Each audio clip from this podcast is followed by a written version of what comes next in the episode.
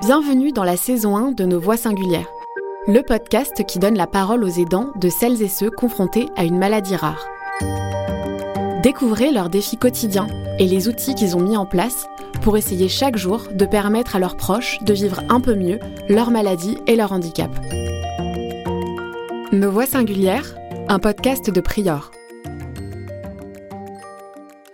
Dans ce troisième épisode de Nos Voix singulières, on retrouve Pauline, des amis d'Émilie Vendée. Nous, on communique beaucoup et je pense que c'est ce qui fait aussi notre force à nous d'avancer parce que sans communication, c'est vrai que je pense que par moments, on aurait pu s'oublier complètement. Thomas, qui a fondé Open Down. Elle m'a supporté à un moment, je l'ai supporté à un autre moment. Et Isabelle, qui a créé le gîte aux oignons. Elle arrive surtout à faire passer des messages à Zachary que nous, on n'arrive pas à faire passer. Lorsque l'on accueille un enfant porteur de handicap ou de maladie rare, c'est toute la sphère familiale qui est chamboulée. J'ai commencé par leur demander quel avait été l'impact de l'annonce du handicap ou de la maladie rare sur leur couple. J'ai ma femme, euh, je crois qu'on était à, la quatrième demande en divorce euh, depuis, euh, depuis, depuis sa naissance. Mais après, voilà, on a la chance d'être forts tous les deux et et de, pouvoir continuer. Mais je sais que les statistiques, c'est 90% des, des, couples euh, qui ont un enfant porteur de handicap, en situation de handicap, euh, explosent. Nous, dans l'association, en, en, 5 ans, il y a eu euh, cette, séparation. Alors avec son papa, on est séparés. Euh, bien heureusement, on s'est séparés. Enfin, son papa est parti euh, Zachary avait 10 ans et c'était pas du tout en lien avec euh, les problèmes de Zachary. Mais bon, je pense que déjà là, hein, c'était déjà bien bien démarré, hein, les, la problématique notamment avec l'école, donc ça n'a pas arrangé les choses. Mais en tout cas, j'étais contente que son papa soit parti au final euh, avant que les choses ne se compliquent encore plus, parce que là, je pense que ça aurait pu être vécu comme étant la faute de Zachary, parce qu'on n'avait pas la même, le même point de vue. Du coup, aujourd'hui, son papa se montre présent quand on le sollicite, mais il n'est pas du tout, euh, il est pas du tout à prendre des nouvelles ou à être, euh, à être aidant Alors nous, ça nous a renforcés. On était déjà un couple assez fusionnel. Euh, quand Martin a déclaré euh, ses, on va dire ses, ses crises d'épilepsie, ben, nous, ça nous a renforcés dans l'idée qu'on voulait l'accompagner et que ça ressouderait notre couple.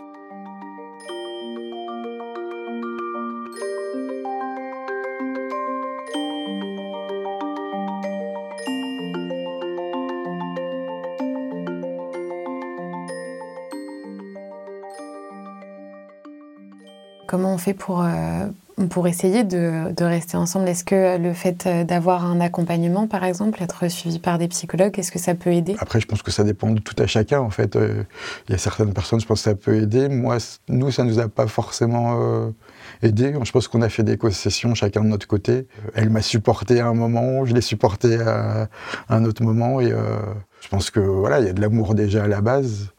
Voilà, je pense que dans tous les couples, il y a des difficultés, mais si on rajoute cette chape, en fait, parce que c'est pas elle qui était fautif, c'est pas moi qui étais fautif, mais c'était la chape, une sorte de chape de plomb, en fait, qui t'arrive au-dessus de la tête et euh, qui est amenée par la situation du handicap.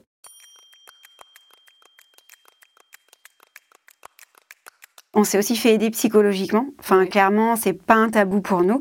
Euh, on a une psychologue qui nous suit depuis euh, bah, que Martin est né quasiment, hein, parce qu'on avait ce besoin aussi d'être, euh, d'avoir un lieu où on est tous les deux et où on peut euh, décharger un petit peu des fois certaines, certains questionnements, certaines colères, certaines et ça nous a aidé à avancer aussi. C'est important d'en parler en fait de les, les problèmes qu'il peut y avoir au sein de la famille, au sein du couple quand on accueille un enfant porteur de handicap. Alors oui, ça passe beaucoup par la communication, je pense aussi. Après, ça reste que notre avis personnel, mais nous, on communique beaucoup et je pense que c'est ce qui fait aussi la force, euh, notre force à nous d'avancer parce que sans communication, c'est vrai que je pense que par moments, on aurait pu s'oublier complètement et d'avoir du temps pour soi. En fait, on a du temps ensemble et du temps séparément. Et ça, c'est grâce à l'association hein, parce que on ne pourrait pas avoir de temps pour nous si on n'avait pas l'association. Il y a les grands-parents hein, qui sont là, mais on ne peut pas toujours les solliciter je pense que c'est une balance. Après, moi, je sais que, que l'association m'a beaucoup aidé. Le fait de, créer cette association m'a beaucoup aidé. Enfin, je l'ai tatoué sur le, sur le bras, c'est pas pour rien, en fait. C'est que euh, elle m'a sauvé moi, je pense qu'elle a sauvé mon couple aussi. Euh, puis, elle, nous fait avancer. Enfin, et puis, tout en. Elle fait avancer surtout, enfin, je pense qu'un peu égoïstement, je, me suis dit, bah, en aidant les autres enfants, euh, on, va, on, va aider, euh, on va aider notre fille, nos filles en fait.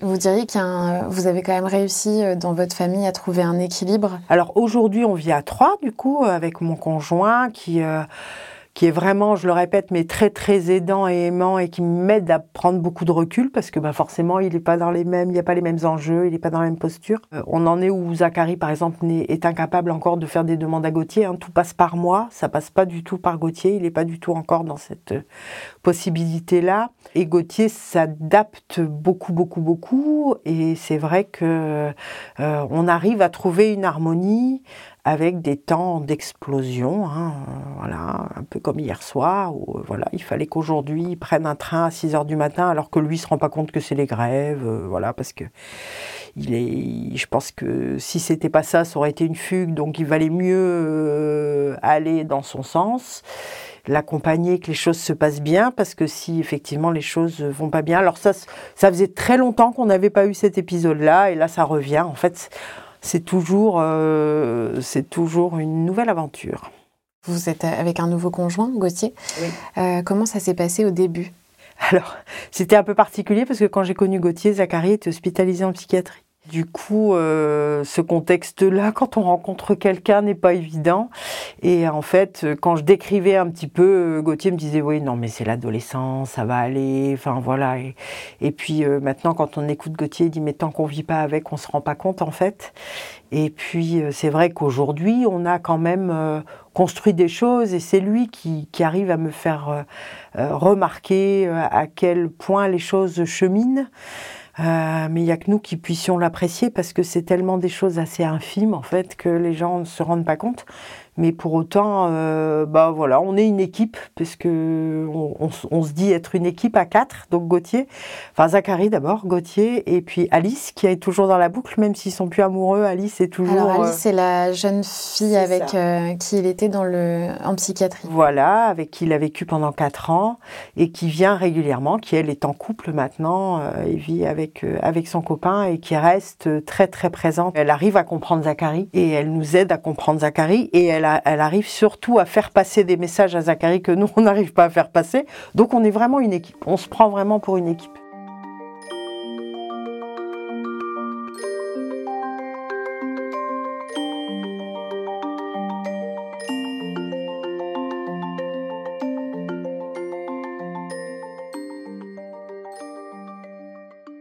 Athéa, euh, elle a une grande sœur, Luna.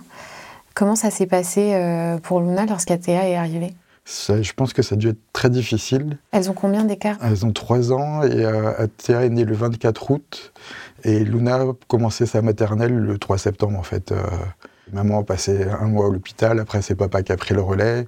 Papa était en dépression, maman a pris le relais de la dépression aussi après. Donc je pense qu'au niveau de la confiance en, soi, ça a été très dur pour, pour Luna. Euh, on a essayé de donner autant à Luna qu'à Athéa. Euh, Luna, après, est une fille euh, intelligente, très intelligente et hypersensible. Donc, du coup, c'est pas forcément facile, même actuellement, je pense, pour elle de, trouver sa place. Surtout qu'Athéa, elle n'a pas de filtre. Donc, elle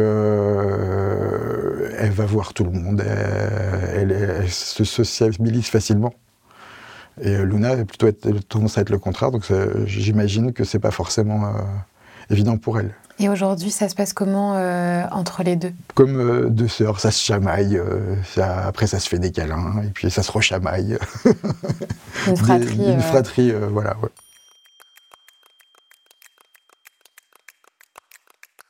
Il est le troisième hein, sur quatre, donc L'aînée a 29 ans, la deuxième a 27 ans, Zachary a 25 ans et la dernière a 21 ans. Et elles ont beaucoup, beaucoup subi hein, quand il était plus jeune, euh, notamment quand il était adolescent. Et aujourd'hui, le fait qu'elle elle soit restée dans le Nord et nous en Loire-Atlantique, ça met un peu de distance et du coup, ça apaise un peu tout parce que c'est, ça a été, euh, il y a eu des moments vraiment très, très compliqués. Et aujourd'hui, donc ça va mieux? La relation euh, fraternelle est comment? Euh, alors oui, moi j'avais besoin de me rassurer, j'ai souvent besoin de me rassurer, c'est d'aller voir des photos quand il était petit, euh, de voir qu'il est avec ses sœurs, qu'il sourit.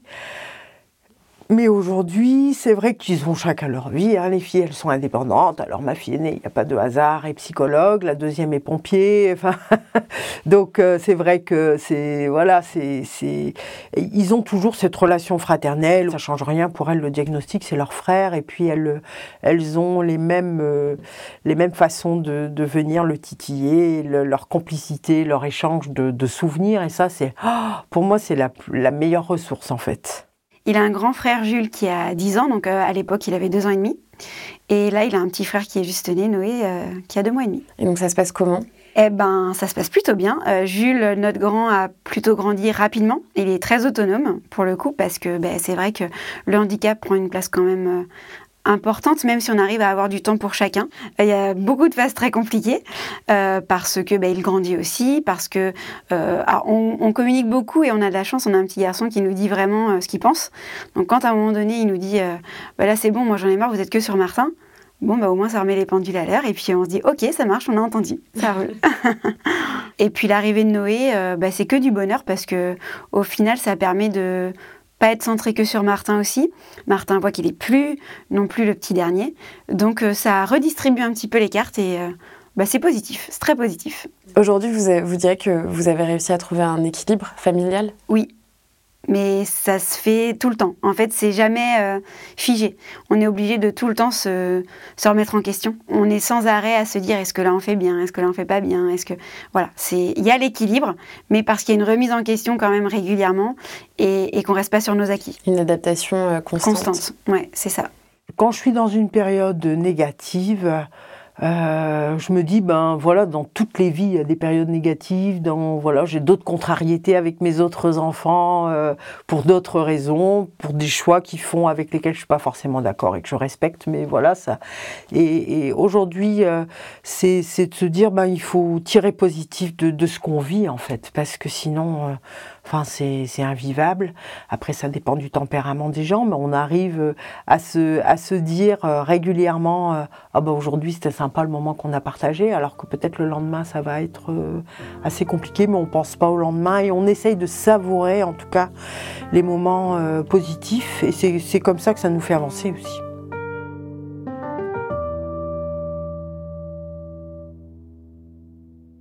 Savourer les moments positifs, c'est une manière pour les aidants de voir la vie du bon côté, surtout lorsque leur quotidien, on l'a vu avec ces témoignages, est fait d'imprévus. Une manière aussi pour ces familles d'aller de l'avant. Merci à Pauline, Thomas et Isabelle pour leurs témoignages et leur voix singulière. Ce podcast vous est proposé par Prior Pays de la Loire, la plateforme régionale d'information et d'orientation des maladies rares.